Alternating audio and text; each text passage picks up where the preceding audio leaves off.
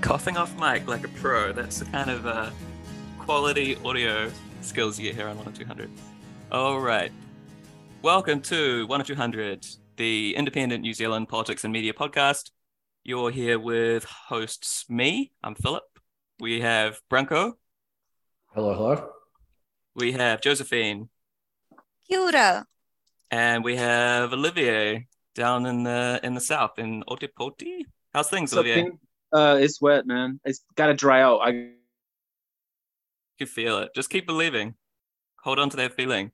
Um, we're here to talk about misinformation and disinformation. There's been a few stories in the last week, the last fortnight, um, that's kind of put this back on my sights again, I suppose. We've been talking about doing an episode talking about misinformation and disinformation for a while, but it sort of comes and goes. It's often not at the forefront of our minds um, in kind of current events media space, but it's never far behind. There's been this kind of drift in, especially post uh, post pandemic New Zealand discourse. So talking more about uh, dishonesty and kind of manipulation of the public sphere and uh, kind of using discourse as a weapon. This kind of terms we had uh, Jacinda go to the UN and talk about this.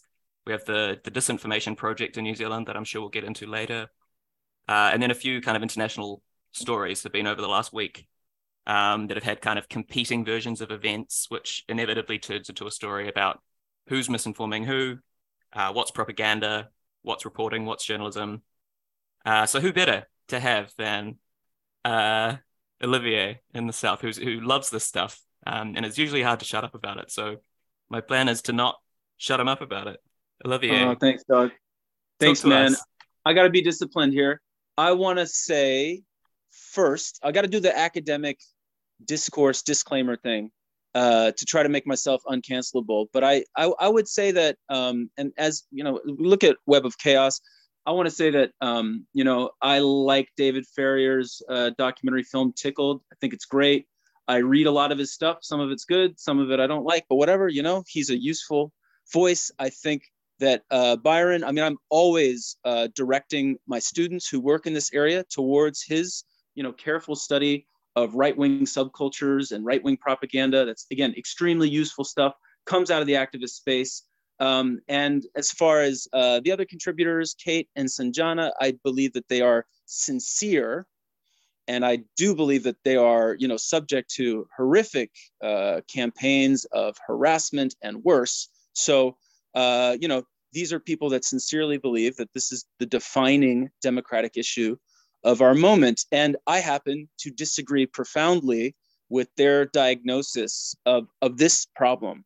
Um, I think there is, well, what's really interesting about the documentary, we can go into the specifics, but there is a sort of American centric um, disinformation studies view. And when we've seen other documentary films construct very similar narratives like The Social Dilemma, like The Great Hack.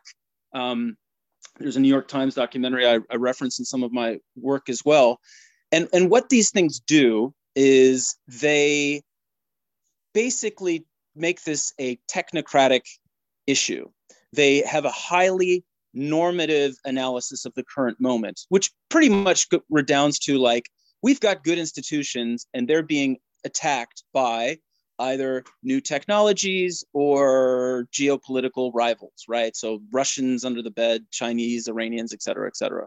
So that's a highly normative um, analysis that basically doesn't allow us to admit that we are in this profound crisis of legitimacy of liberalism, neoliberalism, and and that is why we have um, these populist moments exploding everywhere, and some of that is techno assisted in particular ways and the nature of propaganda is is different. Um, but this is a sort of like a historical continuum. The other thing that i guess so the geopolitics is is a key thing there and, and we'll definitely get to that. And uh, and what i think it's so inappropriate for new zealanders or new zealand media public intellectuals be, to be taking up this issue is that we're essentially laundering uh, American tech platforms and American sort of tech imperialism because they are the sort of imperial core over where tech mm-hmm. um, uh, policy and regulations are crafted for very explicitly sort of you know imperial geopolitical reasons and you know uh I, and this is this is ridiculous to have a sort of normative assumption that as david farrier says you know i love technology right technology is great you know uh to to all the way to and we must do something because web 3 is coming i mean bro if you believe web 3 is coming you've like swallowed every sort of line pumped out of Silicon Valley triumphalism to sort of recast what they do as not about you know corporate capitalism, but as just simply moving the ball you know from the Gutenberg press to where we are. And I lastly, just to sort of thing here. I mean, some of us in the field of media and communication studies have been talking about the corporate denigration of our societies, democracy, propaganda, etc., for decades. And there are useful tools here uh, they're useful sort of principles of like trying to understand how the state and how public intervention could be meaningfully used to sort of yeah politicize and shape you know our the politics of the possible and this is not something that that we get at all in this sort of broad rubric of disinformation. I mean in the fire and fury documentary kate hannah says something like oh you know um, you know there are legitimate grievances against government but you know you should just make submissions to parliament you know like or and I, will lastly this is this, there's a there's a new york times documentary um, operation infection and they do a sort of like little record scratch but doesn't america also propagandize and then they say yes but we have transparency in our government and we have accountability and the footage they show is like the fucking Iran Contra hearings in Oliver North, as if that was accountability. And I'm the guy who would say, no, we literally like did a genocidal drug war on like the African American community. There was no accountability. And if I say shit like that, then then you put me on the disinfo conspiracy list. So it's all pretty infuriating and fully just just wholly inadequate for the problems of the moment. But so that's my broad swathe sort of description of the field. Thanks for that. I think that's a good breakdown. Um, there's a lot to dive into, obviously, different kind of aspects of that. Um, it reminds me of I, I listened to an interview with uh, Kate Hannah, and again, not to pick on anyone in particular from the Disinformation Project, as um, Olivier said, but I think it's useful to have um, good-hearted, kind of good purveyors of a different argument, so that we have like a strong contest of views. Right? There's no point attacking the um, kind of online disinformation warriors who are probably not such good faith um, not such intelligent actors. But Kate Hannah had quite an interesting um, interview. And when she was asked, this isn't a new thing, this information, misinformation, disinformation thing, it's not new, right? Um, as Olivier said, she said, no, no, it's not new. Uh, but the moments in time that she jumped back to were technological moments. So she she brought about she talked about the printing press um, and the radio and the TV, and now internet's different on a kind of technological scale rather than a social scale.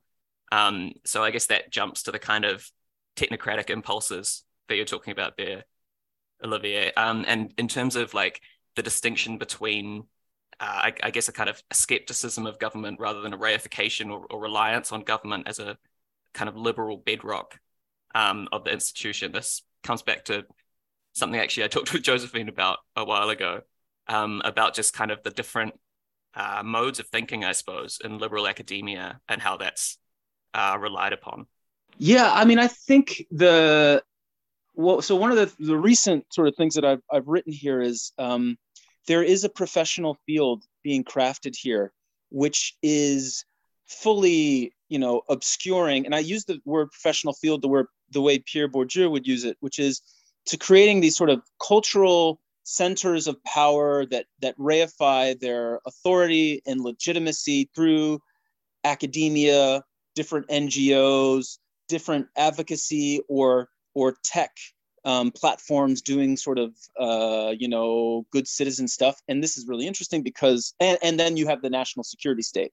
And that's definitely less pronounced here which again i think makes the folks that we've talked about you know good faith actors in a way that uh, my god we can talk about some of the american folks who are just you know pure propagandists of empire which is again like yes, we are subject to the whims of these big centers of power, and we need to like think of a kind of national democratic conversation about like what would um, a public platform policy position look like, right? So again, uh, you know, Jeremy Corbyn talked about how could we use the BBC licensing fee for something different, right? And intervene in this space. But yeah, so there are all these sort of like roundabout ways that that a liberal professional field would seek to sort of like um, you know legitimize their intervention in this way and a lot of this reifies big data tools and so this is one of the really nefarious things about this paradigm in my in my view is if, if you remember christopher wylie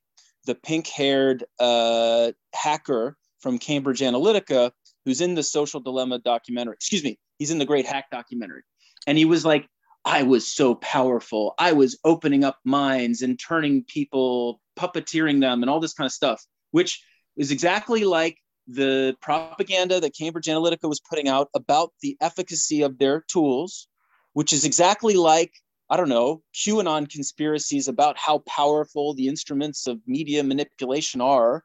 Um, and actually, if you look at the um, the the UK Parliament's Information Communications Office, which is sort of like an ombudsman for for for media and communication in the UK.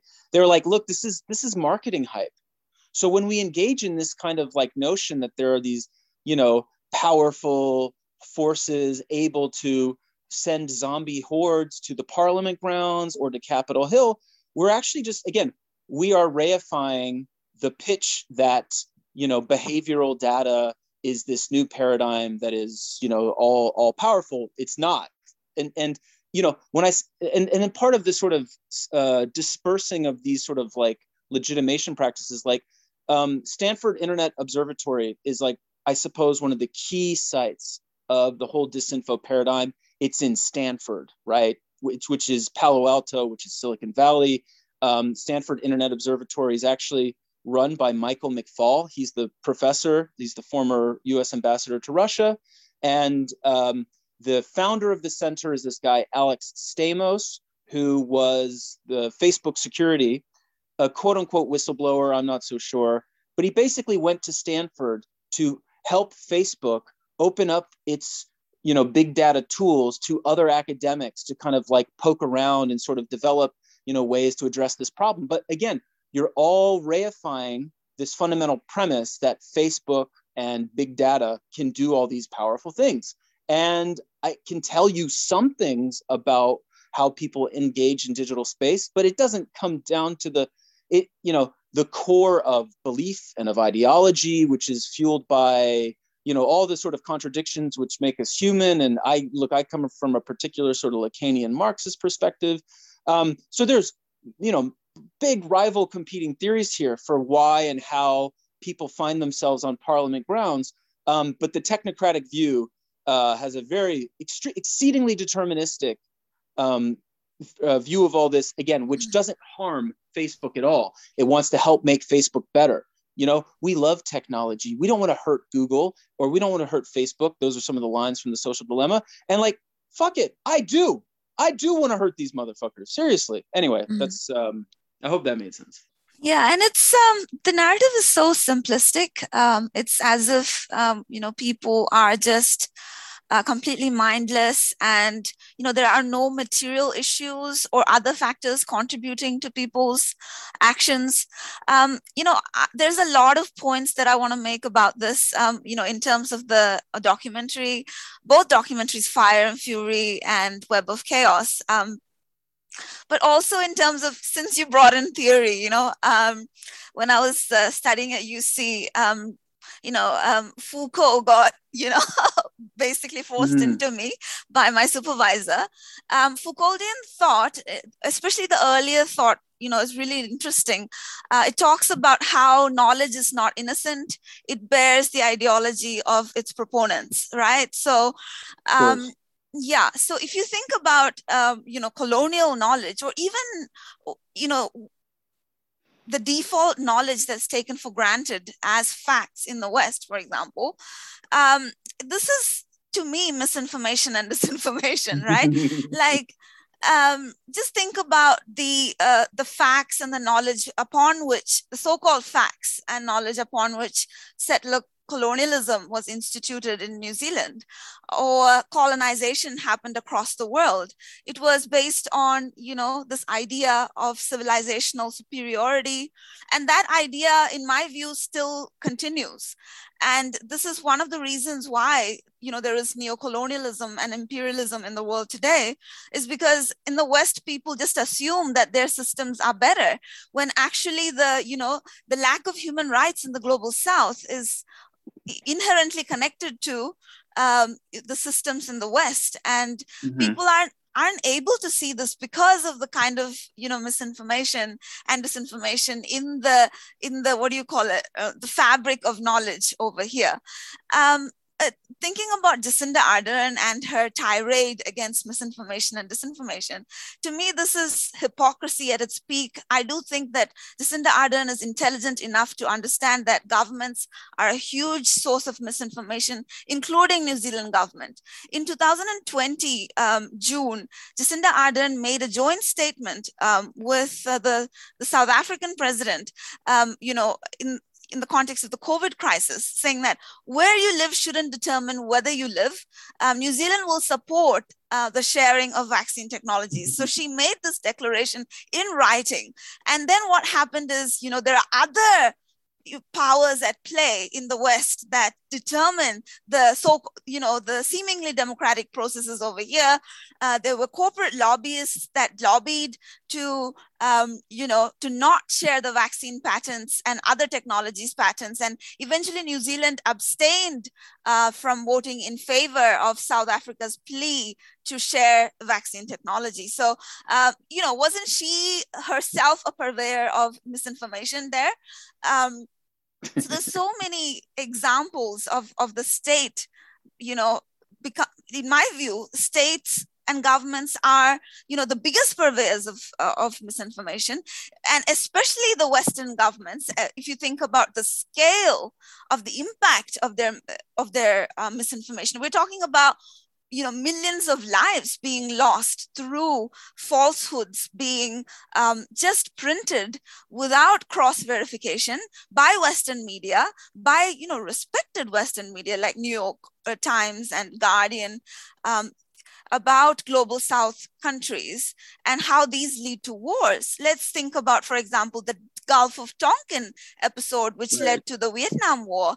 Um, or we can think about, you know, the first Iran war, where, you know, the narrative was that babies were being taken out of incubators, and it was a pay, paid actor um, who did that. In, so, uh, and then, of course, the weapons of mass destruction. And of course, re- more recently, you know, uh, that Assad, uh, you know, did chemical strikes. And now we're hearing um, whistleblower reports that actually, uh, you know, there's a different there's a different uh, sequence of events over here, and that is not being discussed in Western media. So, and currently, if you look at you know the wars that are going on and the and the conflicts being fomented, there's so much misinformation being peddled, peddled by Western governments. So, well, um, you know, these these institutions, uh, whether it's the government or whether it's Western media or academia. Academia is another, you know, institution which, in my view, is highly biased and produced produces a lot of harmful falsehood falsehoods that leads to neo-colonial um, policies that so, affect millions of people in the global south.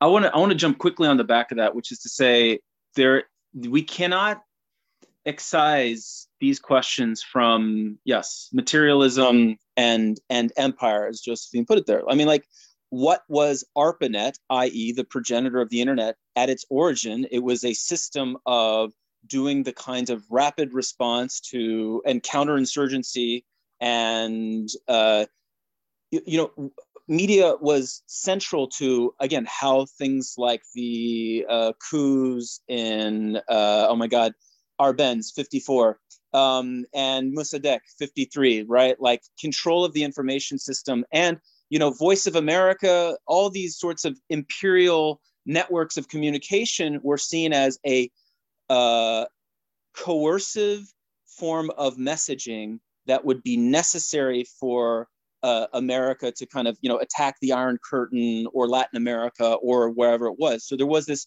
view of communication at its essence as as coercive about power, about liberty in that you know Cold War sense of it.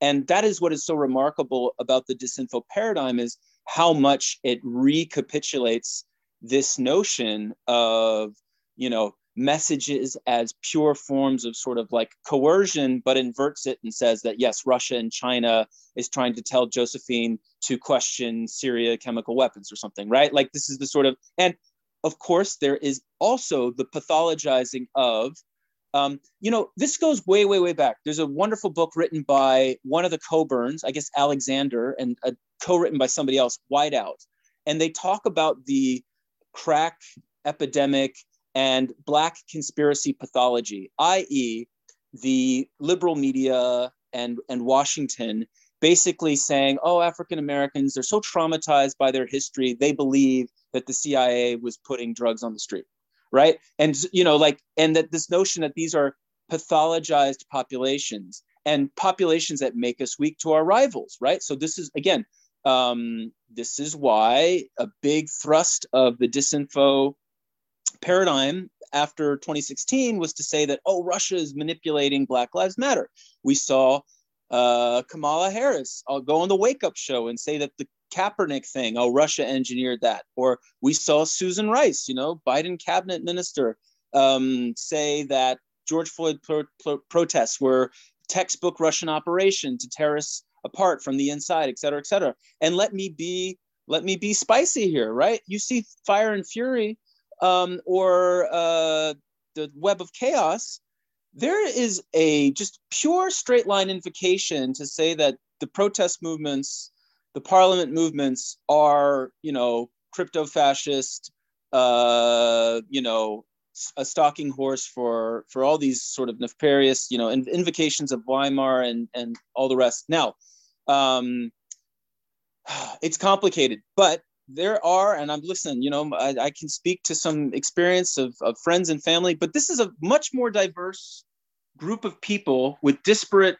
grievances. And I'm not saying they're correct in their analysis at all. And I, you know, I would diagnose them as sort of like a lumpen proletariat, i.e., people that have been so stripped of a kind of a political lens for for understanding the myriad crises that we're in. But to just make them uh fucking Nazis is just outrageous and again pathologizing a lot of brown people who are there right so you're you're you're doing all of the kind of uh, stuff that josephine was talking about sort of objective truth as a sort of eurocentric project and the rest. Anyway. Yeah i mean the, con- the conversation about misinformation is uh, strikes me often as uh, a way to deal with something that you just put in the too hard basket. Uh, we don't want to deal with the actual causes of the unraveling of you know uh, the, the social threads that hold us together. So uh, you know it's easy to just dismiss all these people as just kind of um, yeah fa- fascists and people who uh, are just stupid um, and that's why they've, they've come to where they are instead of you know looking at what are the root causes for why people turn to this information why is it that people consider joe rogan um, a comedian who very openly says on his podcast often, you know, I don't know what I'm talking about. Uh, I'm an idiot. Don't listen to me. And yet people glide by those uh, those caveats and and do trust him uh, more than they might uh, government sources or even the mainstream media. And as you guys have all lined out here pretty pretty capably, uh, there's no reckoning by the uh, voices who are most loud, uh, warning about about misinformation, kind of fear mongering about online misinformation, about their role in this. You know, uh, there's no there's no reflection about the fact that you know with COVID, um, it was often people like Anthony Fauci who were giving people the wrong uh, advice.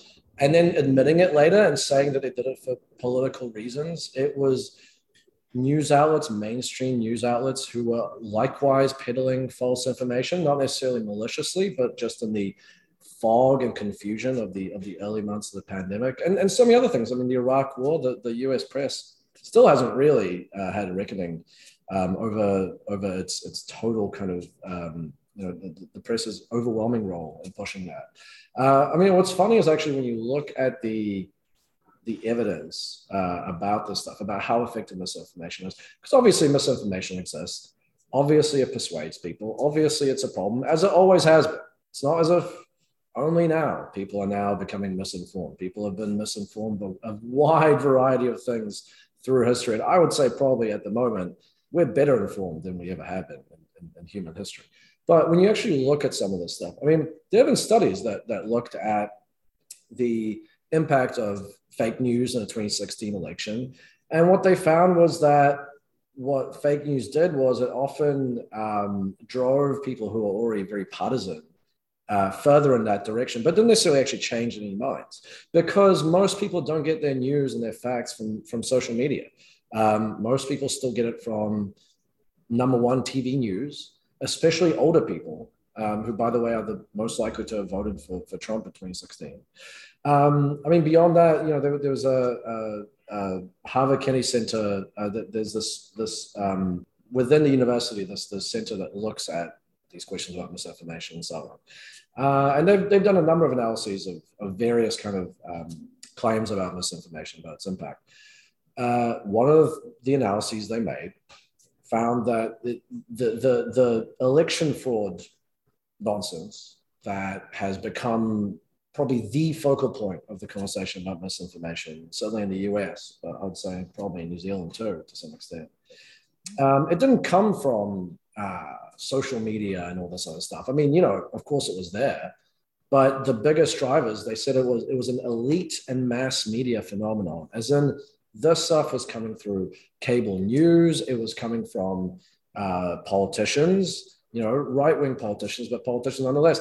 And the the reason that this is important is that that suggests that the, the fixing it is going to be a lot more complicated than just saying, okay, well, we'll just censor a bunch of bots and fake news and things that we don't like online, and that'll be it. No, this is a, this is a much bigger problem. It's a problem of declining social cohesion. It's a problem of widening inequality. It is a problem of a, a loss of trust in institutions. It's a problem of corporate concentration that allows um, news companies to become businesses and monopolies and control a, an inordinate amount of our public discourse. Um, and I would just point to a couple other studies uh, that recently came out. You know, we talk a lot about dis- Russian disinformation, right? Russian disinformation, Chinese disinformation, Iranian disinformation. And look, of course, these governments are doing stuff to try and propagandize on the internet to shape the narrative, to shape public opinion. All governments do, of course. But what this study found, there's actually two studies, two recent studies. One found that overwhelmingly, most of the um, the, the, the stuff being pushed by, by bots and the like uh, online uh, about a variety of subjects, usually to do with geopolitics, is, is not coming from Russia and China. It's, it's mostly coming from the United States, which makes sense because where are all these, all these global tech companies that we rely on as, the, as our public squares, they're located in the United States. They are under the direct authority of the US government. There was another study uh, looked at um, the first two weeks of social media discourse on the Ukraine war. Um, and what did it find? It looked at 5 million tweets in that two week period. 5 million, it's a lot. It found number one, in any given hour, 60 to around 60 or 80% of the tweets that were being done about the war were coming from, from bots. Number one. Number two, 90% of those bots uh, were on the pro Ukraine side uh, as in you know they would have come from from Western governments, particularly the, the United States. Now you might say that's not so objectionable. You know, why why wouldn't you be pro-Ukraine? They're being attacked. Of course, yes, it's common sense to be pro-Ukraine. However, it's not just that these are pro-Ukraine messages. These are messages that are deliberately muddying the facts about why this war has started uh, the various factors involved in the war, including that you know this is a, a, civil war before it was a was an invasion by Russia. A whole bunch of stuff that's really pertinent, pertinent that is being muddied by by all these you know uh, uh, uh, fake bots that are directed by by most likely a government. Um, and so you know this is a, a way more complicated story than I think people usually uh, want to ascribe it to. And then number number two as well, uh, it, it also means that again, a country that a government that we are allied with in New Zealand is is is by far the worst propagator of, of this information. Um, and so, you know, again, it comes back to we, we got to clean our own house uh, uh, if we're going to, you know, talk about the, the, the malign influence of bots. And I would say, even so, I, I think there's a limited um, uh, uh, influence that a lot of the social media stuff happens. I think, again, whether it's the Ukraine war, whether it's coronavirus, whether it's anything else, most of the, the wrong information you're going to get, most of the misleading information or context missing information you're going to get, it's going to come from the mainstream news, as as it always has been. And look, yeah, I think that's right. And I think um, it's important to say that this isn't an inherent thing based on like when we say that uh, the vast majority of, in terms of nation location, for example, where does the vast majority of misinformation, disinformation come from numerically? That's not, we're not picking on America because uh, of any kind of you know inherent uh, national or racial or DNA magic kind of superiority or whatever. That's a description I mean, of power dynamics. I'm open to well, that conversation. Olivier is. Well, look, I mean, the United States I'm, is the I'm most anti-exceptionalism. Power- the United States, the United States is the most powerful yeah. government in the entire world, and again, it is the it is the the physical location, the physical and yeah. economic and cultural location of where these platforms come from, aside from TikTok. But this TikTok's is the, the, the only one. But, but otherwise, but the, the other important to... thing uh, about the United States is is to remember that United States domestic and foreign policy are not democratically determined. These are determined through other processes, um, you know, through which uh, certain vested interests like corporations, billionaires, they have a greater say on the policy of the United States. And so this is another major reason why United States is the, the biggest source of misinformation in the world, uh, you know, uh, arguably.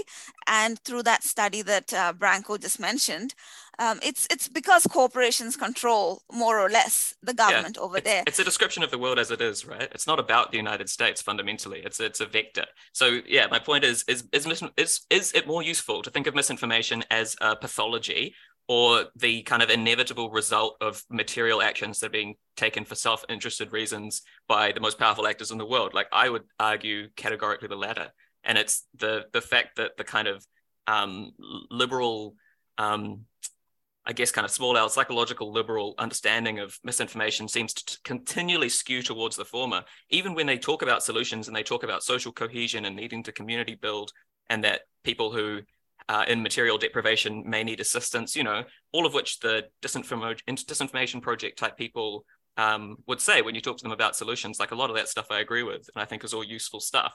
But that's the the way they kind of analyze the problem. Getting back to what Olivier was saying near the beginning, is just categorically a different way of kind of thinking about the world, right? Like, um, just as another quick example, like in the early 2010s, when the CIA ran a, a fake vaccine project in Pakistan um, to find bin Laden, that was, you know, what more misinf- damaging kind of uh, institutionally backed mm. misinformation um, plan could and, you enact? and and that had a that did have a, a, a really uh, damaging impact on Pakistan's willingness to, to actually or Pakistani people's willingness to take this coronavirus vaccine as well. Now, you know, so that that had uh, ramifications well beyond uh, just that year. So and I, I I think one way of uh, putting this back into thinking about American empire, I think American empire does really well in sort of like crises, and it's in the current moment um, it is really remarkable. This and this is part of what I think is interesting about these very American tech-centric narratives, like defining our democratic polities, is um, this is part of us just gravitating back in a sort of multipolar moment towards a notion that we feel comfortable and safe in. We can accept, oh, right, it's not perfect, and we can concede some points about whatever anglo-american western excess and lies but but deep down our systems are this thing that is potentially redemptive and that's what makes uh, american propaganda so effective. And this is again going back to herman and chomsky right? The pravda system of soviet propaganda is you know easily caricatured as you know whatever. Just just think of the uh, soviet totalitarian uh, party man and the sort of straight line um, and sort of kremlinology and all that stuff but the beauty of whatever anglo-american western propaganda systems is it has all these notions of professional autonomy and liberal idealism um, that people will continue to defend even as it doesn't exist but in, in, in the face of whatever a Chinese or Russian menace. And so that is the, the, the key sort of imperial or sort of empire fault line that cuts through not just the platforms as they sort of like, you know, like chaos is pretty good at sort of like creating this sense of a need to return to an epistemically consistent past or whatever. Um, and I guess culturally, intellectuals, academics, public figures, they just they you know the water's fine. You know they're they're more or less comfortable in that sort of space rather than. And again, I would be in favor of cynically using a sort of like, yes, New Zealand is beset by American mis and disinformation, and we need like to decouple and forge our own sort of like, you know, information uh, or sorry, uh, you know, media public policy for the, you know, vitality of our democracy. I, you know, I, I wouldn't be opposed to sort of like using this line of argument um, for that. Uh, but, but I think we're just sort of just the, the, the habits of sort of being in the West or whatever, it's just sort of kicking in. It's just dragging us in. And when the time comes for us to hit the like China eject button, you know, we'll probably hit it, you know?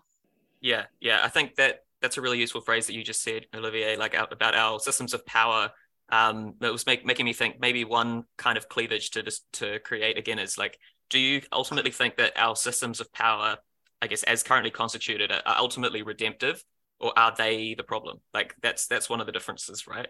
Um, like some of the some of the issues that they bring up when uh, misinformation, disinformation focused kind of liberal academics talk about like what's destroyed the social cohesion in, in the West. If they're talking about individual moments, they might talk about like uh, Jeffrey Epstein conspiracies or like Me Too uh, uncover- uncoverings of things that have been going on for decades, or like the abuse in Hollywood church cover ups, for example. Um, these are all, you know, first world kind of incantations that have been uh, brought across from a more like maybe discursive, like broad based understanding of that.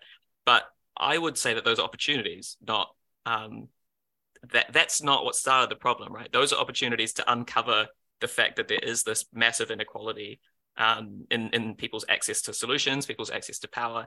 Like this, this is what the world looks like. I, I think we're getting closer to reality by uncovering all of these kind of ultimately uh, quite kind of naked exercises in power without all of the kind of trappings of no the the systems will save us the liberal institutions will save us the cops are fine. Like call the cops um, let them come and shoot your dog. That's the that's the solution uh, can i just jump in? And uh, i just wanted to pick up on a point that Branko said uh, before that, um, you know, being on Ukraine's side is common sense. Now, I'm, I'm going to push back on this narrative of common sense, especially common sense in the West or in any part of the world.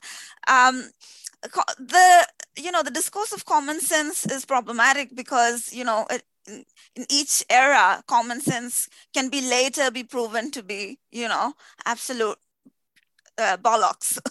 um, so uh, if you think about Ukraine from you know various different perspectives, I see Ukraine as a victim, um, but but here the instigator in my view has been the united states. And so there are different ways of looking at um, at ukraine. And the common sense in different parts of the world is different.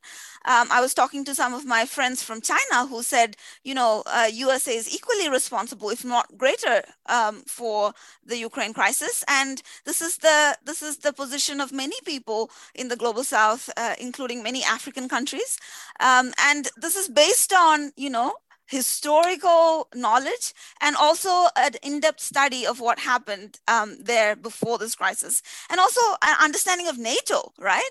Um, the idea of nato as a defensive um, organization is misinformation in my view. It's an offensive military organization that has been involved in regime change wars in multiple countries in the global south. So it's not you know it's not surprising that if a country could feel cornered by the presence of nato um, uh, uh, you know at its border. So this assumption of uh, common sense in the west is something that i want to p- push back on you know uh, strongly.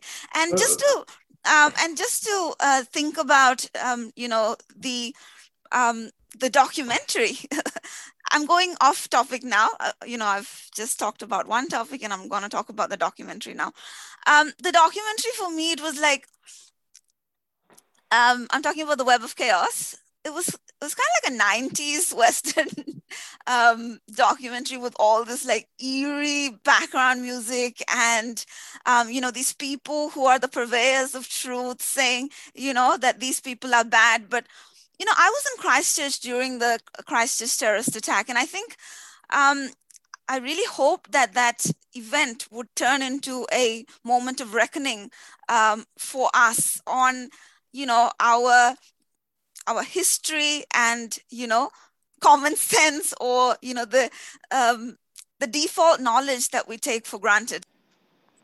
I think we're getting a little off topic here uh, foreign wars are bad terrorism is bad they're, bo- they're both bad i don't think there's any point in saying which one's worse i also don't know if it's, it's worth relitigating the cause of the war uh, I, i'm familiar with the, the, the us foreign policy role i literally have a piece that just came out today about this. Um, but in a sense, uh, you confirm that yeah, being pro-Ukraine is is common sense. I think most countries, no one's supporting the Russian invasion. I mean, even even countries like uh, India think it was a bad thing. That doesn't necessarily mean that it's nothing to do with about the, the, the U.S. role in it. It's just about the, the, the idea that one country invading another is not looked upon very friendly. I mean, African countries, a lot of the global south uh, do not look very friendly. Well, uh, I'm not saying that. that. it was the right thing that Russia did, but what I'm saying is, you know, the default Western view is not the common sense view, is what I'm saying. Well, no, but but so being pro-Ukraine as being invaded and attacked, I think, is a fairly globally common sense view. It's held by pretty much everyone. I mean, the, the, the Russian invasion was roundly uh, condemned even by African countries like that called it a colonial, you know, attempt, a neo-colonial attempt to redraw borders. So, but all this is off topic.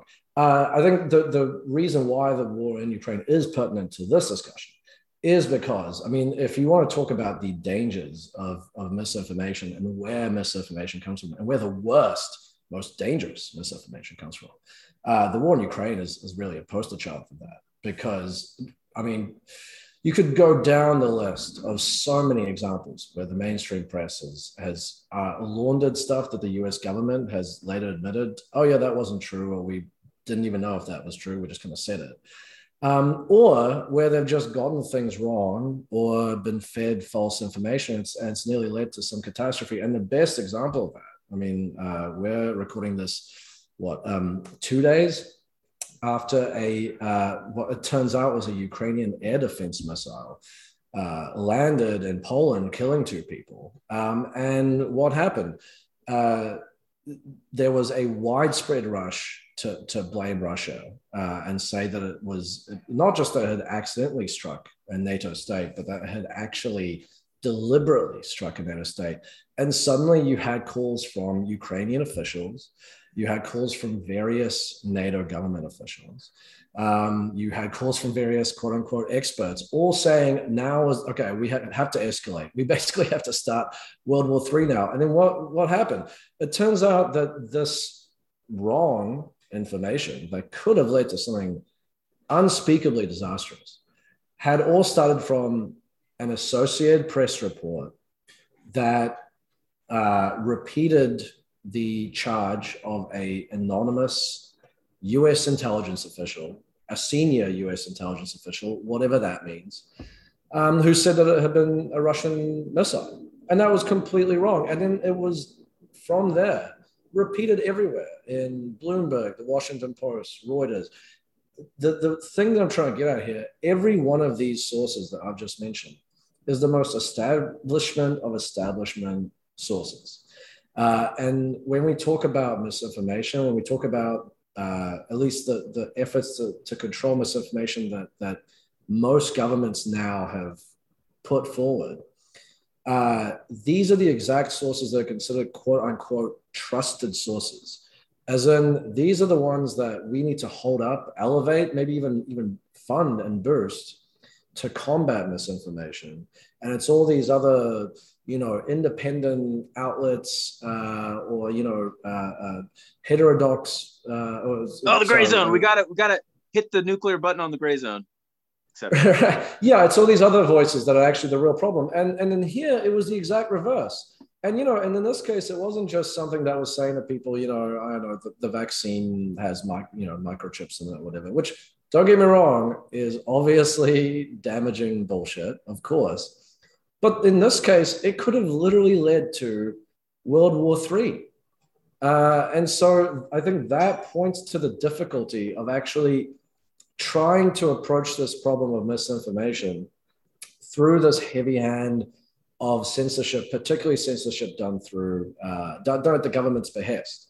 Uh, it's very difficult to, to evenly, uh, uh, uh you know, parcel out this kind of censorship especially because um, you know some of the some of the most virulent spreaders of censorship are, are, not going to be censored. And by the way, that's a good thing. We would never say, in light of all this stuff that just happened with, with, with Ukraine, we would never say, "Oh, it's time for the government to clamp down on the free press to stop this dangerous stuff from happening." We we recognize the dangers of that when it comes to newspapers, TV, all the kind of traditional modes of media. For some reason we haven't quite figured that out uh, when it comes to, to, to, new modes of media that are overwhelmingly uh, web-based and online. So we got a you know this problem here of no accountability for as you say some of the most dangerous use of propaganda and misinformation imaginable um, and no hope really of i mean look you know part of again part of the the diagnosis the problem of why uh, people feel completely alienated you know, whatever, go down the line, uh, Great Recession, Iraq War. These are all these big watershed moments where no one's ever been held accountable. But what's really interesting now is that we do want to have folks that are intimately tied into the sort of geopolitics of, for example, you know, the Russia Ukraine, uh, NATO stuff, be part of the social media teams that, uh, if not censor, steer, advise on algorithms, advise on which you know uh, accounts to to ban and and all the rest of it. And you know this is the really sort of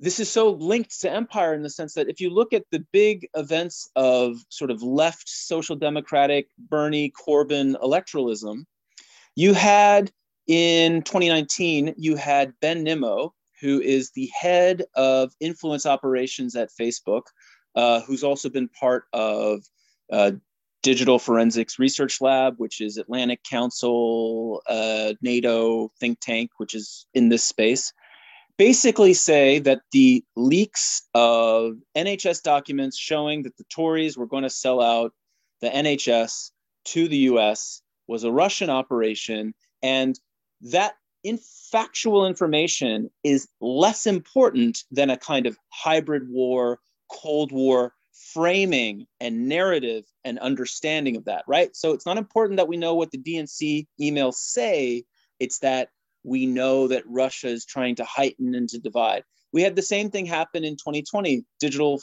uh, DFR Labs were the key Facebook election integrity um, sort of partners and they produce they produce these sort of like uh, charts and graphs and sort of like pseudo data about how to track misinformation and they they charted as the big misinformation events of the 2020 election as the George Floyd protests and anonymous intelligence claims that Bernie Sanders was being helped by the Russians.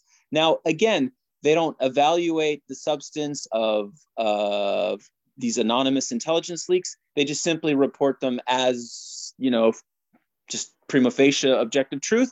And again, we are meant to sort of understand these big social moments, right? Bernie Sanders, Black Lives Matter, not in their own terms, not in their own discourse, but you know, made subservient to the sort of like hybrid war, civilizational Cold War mode that we're currently in. So it's i mean is that worse than censorship? I don't know but it's definitely like a form of propaganda again which is to kind of reimpose a singular frame and to make sort of like trusted authorities around truth and to escape into fantasies of like a univocal singular truth that uh, again is about uh, firming up american corporate interests. So that sucks and to bring it and to bring it home on a kind of similar note, uh, not to bring it home in a uh, in a time sense, but in a geographical sense, um, we can always see this when it comes to like Maori perspectives, right? Any kind of um, structural Maori thinker in the you know for the last for decades uh, are always talking about the differences in ways of knowing history and you know the kind of different ideological understandings that become uh, inevitable based on different kind of backgrounds and so that's both as a combination of kind of class analysis and ways of knowing and historical understanding and all this, mm. right? Like there's plenty I disagree with Tina Ngata about, but that's a really valuable voice to have in a conversation about uh, misinformation and disinformation.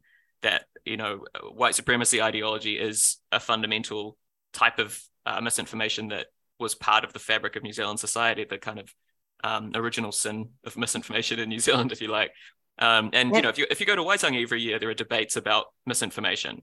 Um, this has been going on forever. It's not, you know, none of this is linked to the kind of big T technologies that uh, that we're talking about. Like this, this won't come up in these kind of discuss in these discussions that they have that need kind of immediate, um, nominal kind of solutions to them, right? So how how's a Facebook filter going to solve uh, land lands that were stolen based on misinformation and uh, racist myths, right?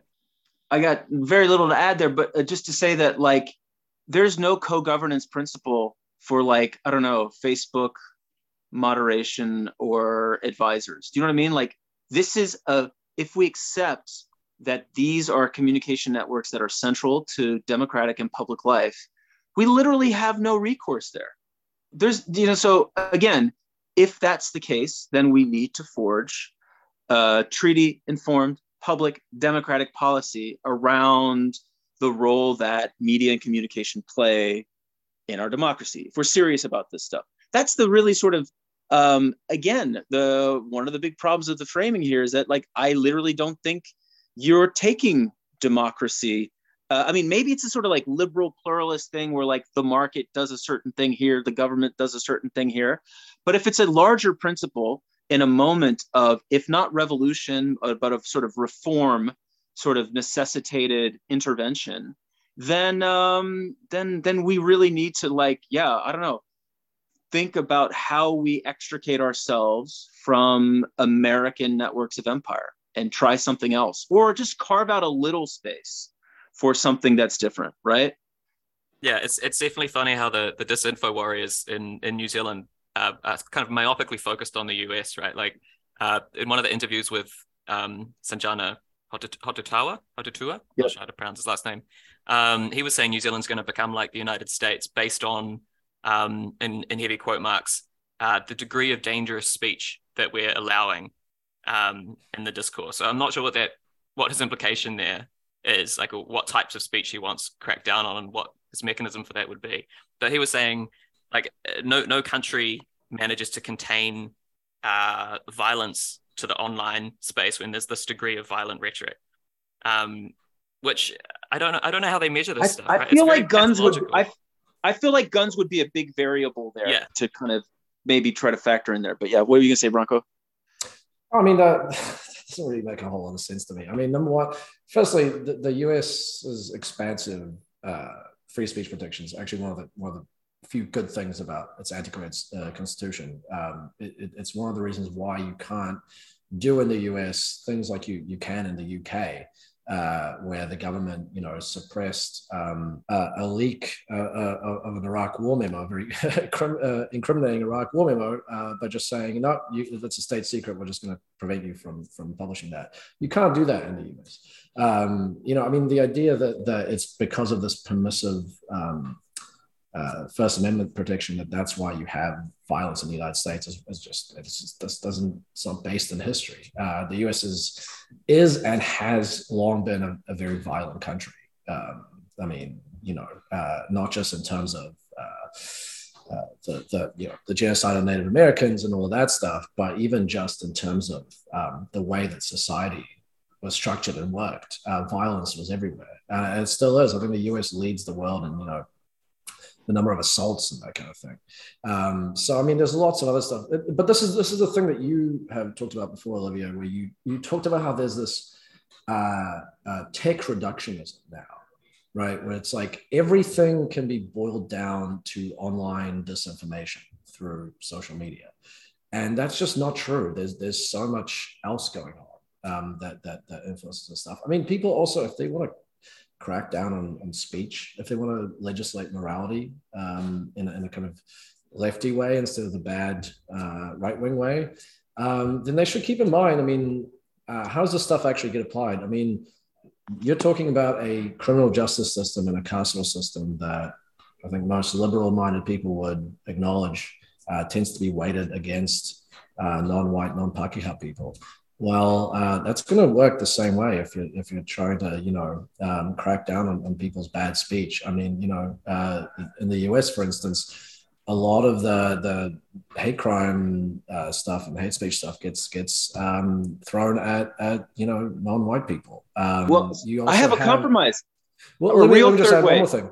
Yeah. Let me just add one more thing. Also, some of the people who are uh, hit with with with uh, anti-speech laws are you know people who are posting things about the police who, say you know hateful things about the police.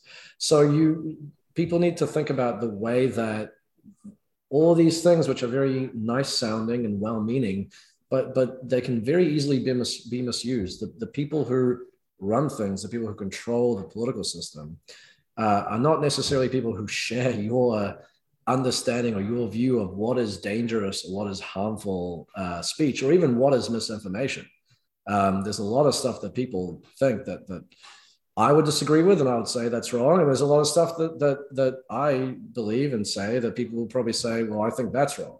So it all depends on who's actually uh, at the head of this uh, of this of this power and, and who's using these laws. I believe in the third way. Get the disinfo uh, hunters to uh, mark the accounts that get put to Nationals boot camp program. Oh, yeah, this is a great synthesis. Finally.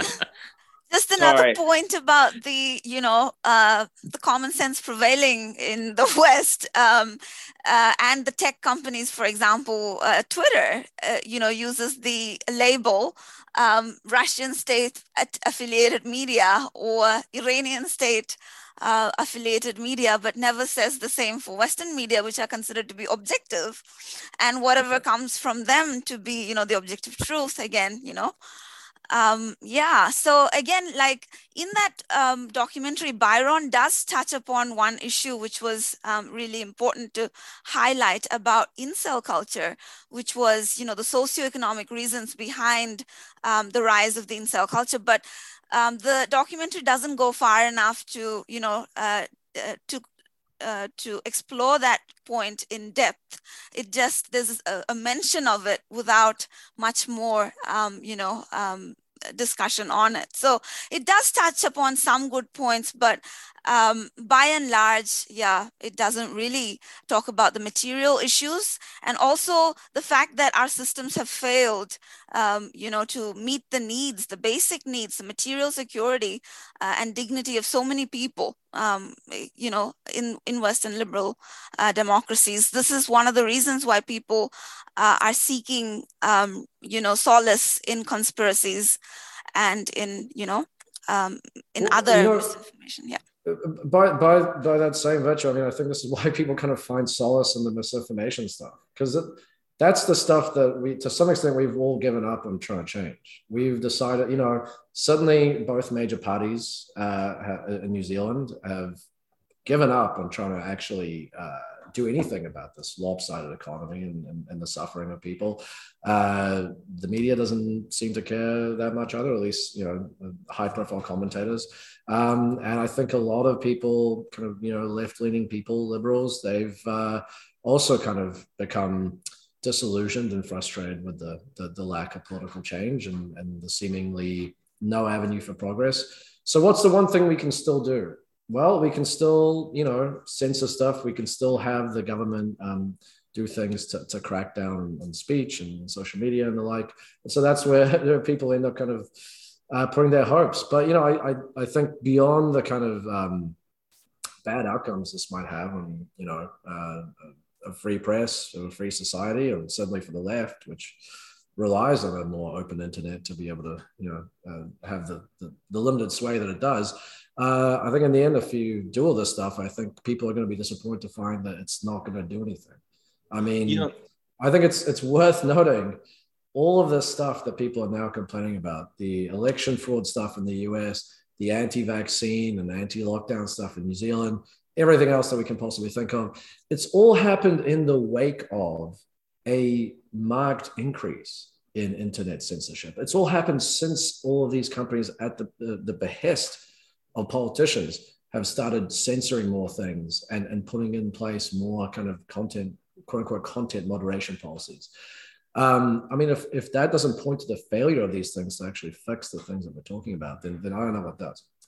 So I, I would I would conclude by saying, yeah, on the on the sort of techno determinism, I mean, again, here is a paradigm that has set its sights on advising a sector of the economy and particular platforms that are currently in free fall, right? So there's where your lack of material analysis gets you right is like not actually being able to you know understand uh, and and and so we're going to get this weird amalgam of uh, i mean who knows what this looks like out the other side which is i think why it's important to engage in larger discussions about you know public media and the rest um, and then you know this is uh, you guys have talked about this brilliantly. We are in uh, you know our government whether through 30, 40 years of neoliberalism, whether through lack of political will or whatever, has got no ability to bring the hammer down on some of the worst emergency housing violators who,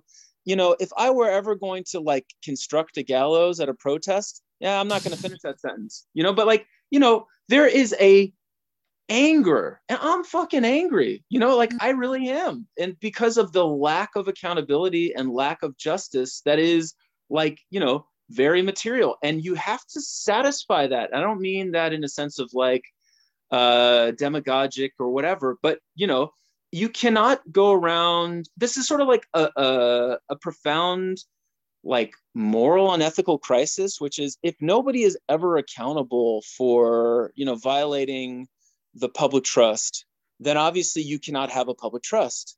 And so uh, that and that precipitates the various crises of you know uh, inability, anti-vax, et cetera, et cetera. So that's the sort of like a key ethical political project of reinstilling people's sense of justice, class just, economic, racial justice, like, and that's conflict, right? That's not a sort of uh, oh right there's just truth and you know rational dialogue wins out on the day. It's not that vision of politics. It's an antagonistic vision of politics that we have that liberalism is not capable of you know embracing but that we must if we like this is to your point Branko we can you know this sort of liberal technocratic intervention can only but reproduce the sort of like hordes of barbarians at the gate. So you know they're not even taking sort of fascism seriously really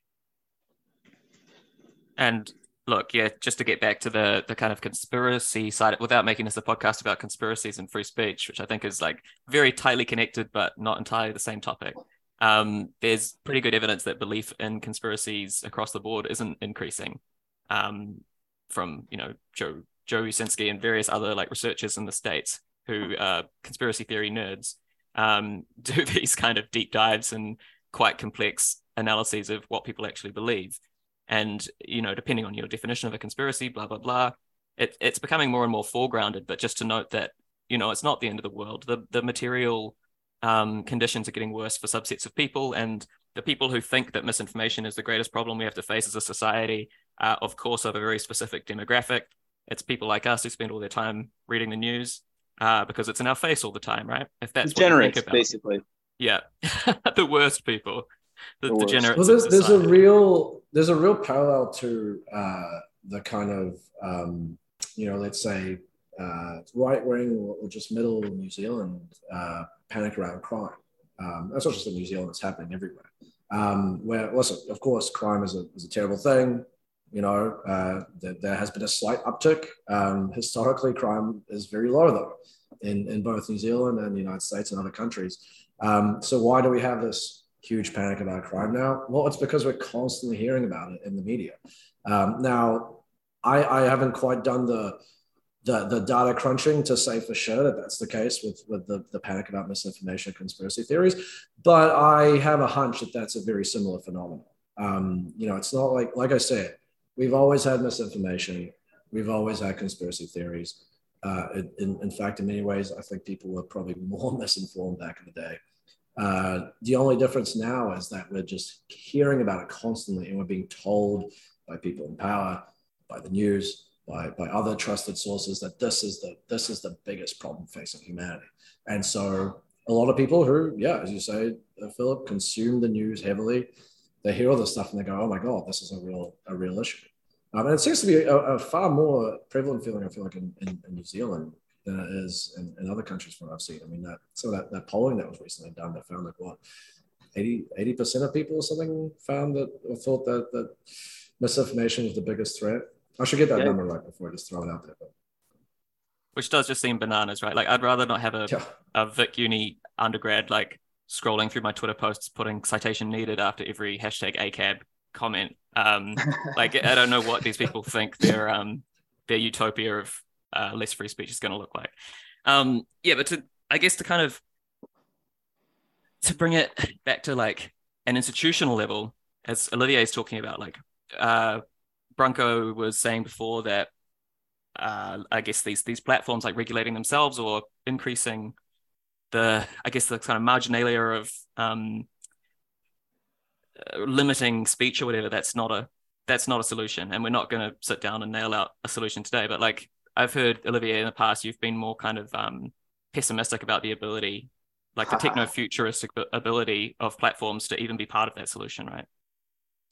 fuck. I'm not a solutions guy man. I'm so anti techno solutionism that i have spent no i'm well okay so i um well i'm not, ask, I'm not asking think... for your solution. I'm asking i'm asking okay. you to justify throwing cogs into the um into the pipes of the internet. Fix, fix the problem olivier can you just tell us how to, how to fix it right now everyone listening olivier is about to put down a 10 point plan for making all this stuff better no not at all I, really what i'm oh really no my I'm... mic's on mute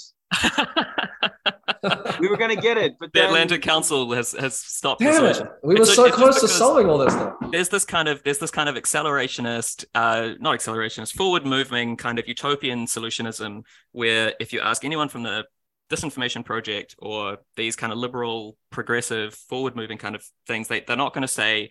Uh, break up Facebook. They're going to say fix Facebook. We don't want to hurt Facebook. We don't want to hurt Google, as we sort of started off this conversation saying.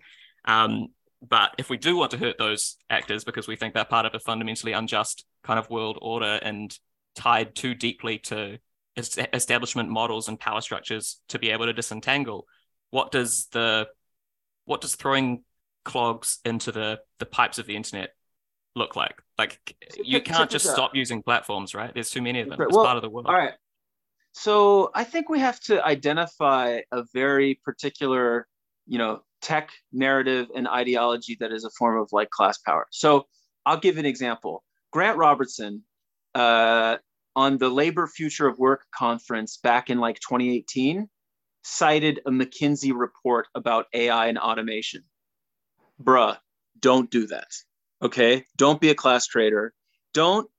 And again, this is a similar sort of thing. Like uh, the notion that justifies uh, the kinds of interventions that they talk in Web of Chaos is like, oh, Web three is coming. It's like, no, stop embracing tech fait accomplis that this is this thing that's rewiring the ground, the world from the ground up. We've actually seen just how fragile this economy is, how precarious, how it's just based on free money, and uh, there's a not there's not always a lot there, right? So um, I think, and you know, Dave Golumbia talks um, about, you know, there are things that need to be decomputerized, that need to be brought outside of the logic of computation um, in order to, I mean, like, there are virtues to having public based consultative forms of like you know grounded communal politics right? So sort of d-tech oriented sort of politics. And again thinking about our economy materially this is so part of the the last 10 years of web 2.0 is that like if the neoliberal sort of period of the early 20th, uh, 21st century, the, the aughts, was thinking about every corporation or every household as like a financial instrument. Now, every corporation, every government service is often thought about like a platform, right? A platform for, you know, having hackathons and solutionism and all that kind of stuff. So, um, in terms of like where the internet and where technology can play a constructive role, we should really be looking to kind of, you know, band that sort of approach for very specific use cases. And then, uh, my God, this is sort of like I sound like a Trotskyite now, but just sort of like, um,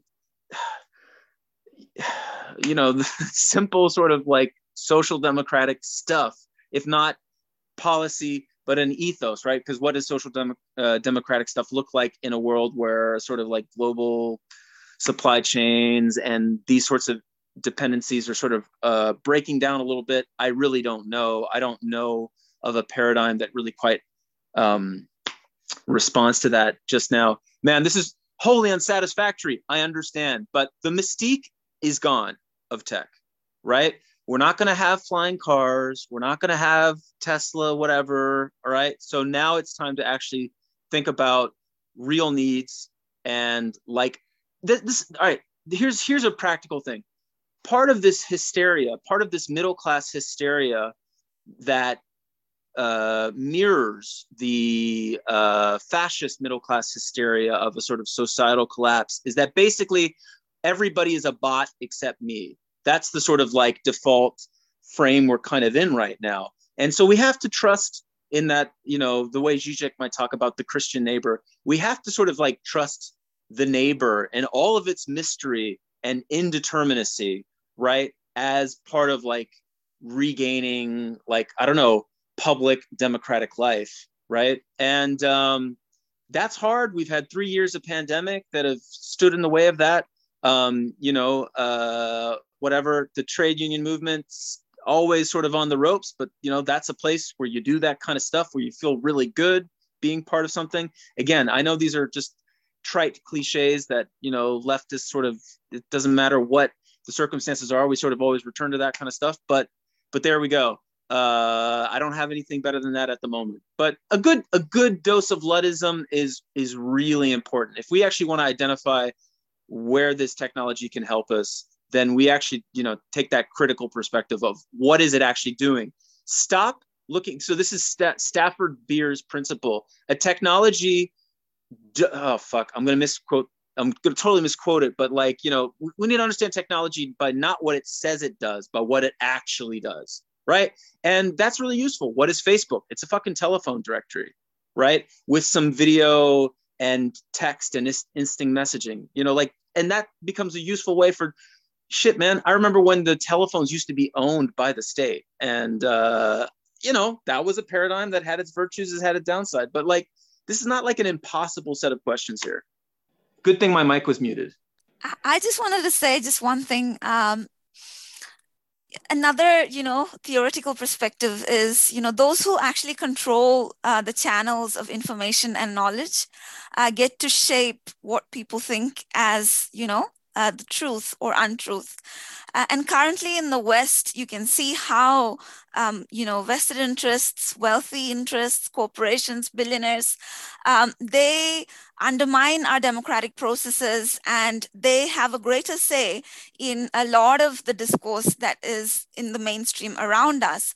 So uh, it's really important for us to be aware that you know these the interests of the wealthy might be um, coming through in the sources of knowledge around us whether it's academia whether it's media and so forth. So for example on a housing issue oftentimes you know the mic is given to the property investors association and never given to the homeless person on the street right? On an international issue oftentimes you know it's it's the west that determines what is truth and untruth and so you know i just urge our listeners to um, pay attention to some of the critical counter narratives coming from you know leftists um, and you know activists and uh, other other parts of the world as well and uh, yeah, that's my concluding statement. Thank you. I think that's that's an important message. I think you know we talk a lot about people having critical thinking and looking critically at uh, you know whatever fake news and stuff they see on social media, which they absolutely should. But people need to do the same thing for for some of these you know quote unquote trusted or quote unquote authoritative sources too. Uh, I mean you gotta you gotta read the the mainstream press and government official statements with just as much of a critical eye as you're going to take to, to these things. And and yeah, I think the the way that this debate as always gets reduced to a binary is is not really very helpful or productive if we really want to deal with you know misinformation. Yeah, I think that's a good that's a good place to wrap up. Thanks, team. Pretty wide ranging uh, discussion, which is basically what I wanted. I feel like we started pretty broad, got extremely specific, and then zoomed out again. So that's hopefully a useful kind of overview for people who are starting to kind of cogitate and turn these ideas over after maybe watching some of these documentaries, maybe not, maybe hearing some of these buzzwords, maybe not. Uh, but regardless, we're going to talk more about these topics, I'm sure, as we go into next year and forever, because misinformation and disinformation is never far from the headlines at the moment, it seems like. But thanks, everyone. Thanks, Branko. Thanks, Josephine. Thanks, Olivier. Peace, team. Kia Awesome. That's been one or 200 for another week. Catch us online at all the usual places. Rate us five stars, give us a review, tell a friend about us. Uh, if we're in the, the end days of social media, as many people seem to believe, then we'll need more uh, IRL shares. So tell a family member who'll hate listen, tell a friend who will love listen, and um, I don't know, write write one or two hundred in chalk on a, a neighborhood wall. See if anyone rolls in from that source. Try something new.